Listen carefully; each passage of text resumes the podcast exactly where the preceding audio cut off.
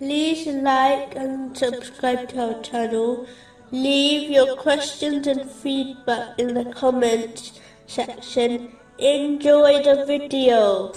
Moving on to chapter 10, verse 59. Say, Have you seen what Allah has sent down to you of provision, of which you have made some lawful and some unlawful? This verse indicates that one should only obtain and utilize things which are lawful according to the teachings of Islam. It specifically mentions lawful food, but can apply to all lawful things. Obtaining and utilizing the lawful is the very foundation of piety. It has been made clear that Allah, the Exalted, only accepts the lawful.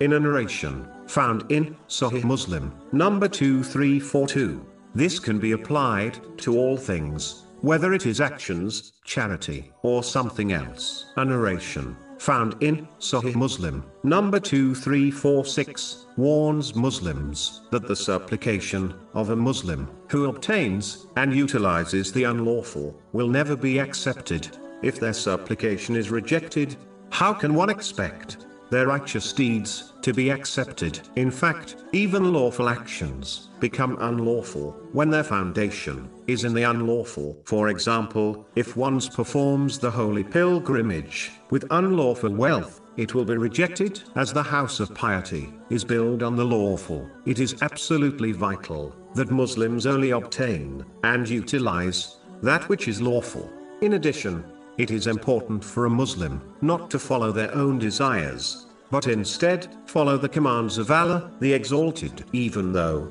this part of the verse discusses food, this concept of accepting the lawful and unlawful, as Allah, the Exalted, has commanded, can be applied to all things. This is true obedience and submission to Allah, the Exalted. It is important to note that abstaining from lawful things in itself is not a righteous deed. But if one does it with a good intention, then it does become a righteous deed. For example, if one abstains from lawful things in order to reduce their accountability on the day of judgment, or if they do this in order to discipline themselves so they adhere more strictly to the obedience of Allah, the Exalted, then this will be recorded as a righteous deed.